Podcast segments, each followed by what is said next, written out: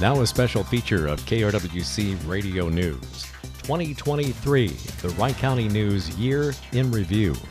I'm Tim Matthews.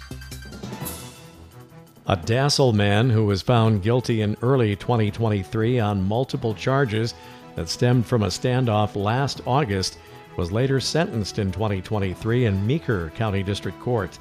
The Dassel Cokato Enterprise Dispatch reported that 32 year old Aaron Peterson was sentenced to a year in jail and five years of probation. You might remember the incident on August 1st of 2022 when Meeker County authorities were called to a residence where Peterson was reported to have threatened to kill family members at a residence south of Dassel. Officials set up a perimeter around the home while Meeker County Sheriff's deputies attempted negotiations with Peterson and the Kandiyohi and Meeker County SWAT teams set up positions outside that residence.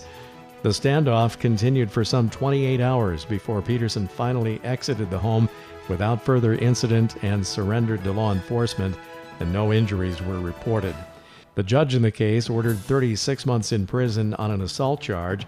That sentence was stayed provided that Peterson successfully serves his five years of probation. He was also sentenced to 18 months in prison for felony threats of violence charges. That sentence also stayed upon successfully served probation. Peterson was credited for 279 days already served toward his one year jail sentence. Other conditions of his sentence included completion of a behavioral treatment program and a mental health diagnostic assessment, as well as following all recommendations. He will also need to submit to random searches give a DNA sample, and write a letter of apology to his victims.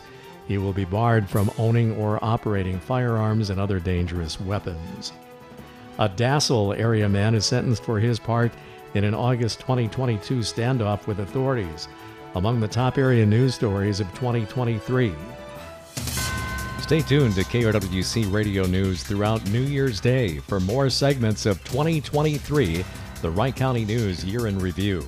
And you can find all the segments in the podcast section at krwc1360.com.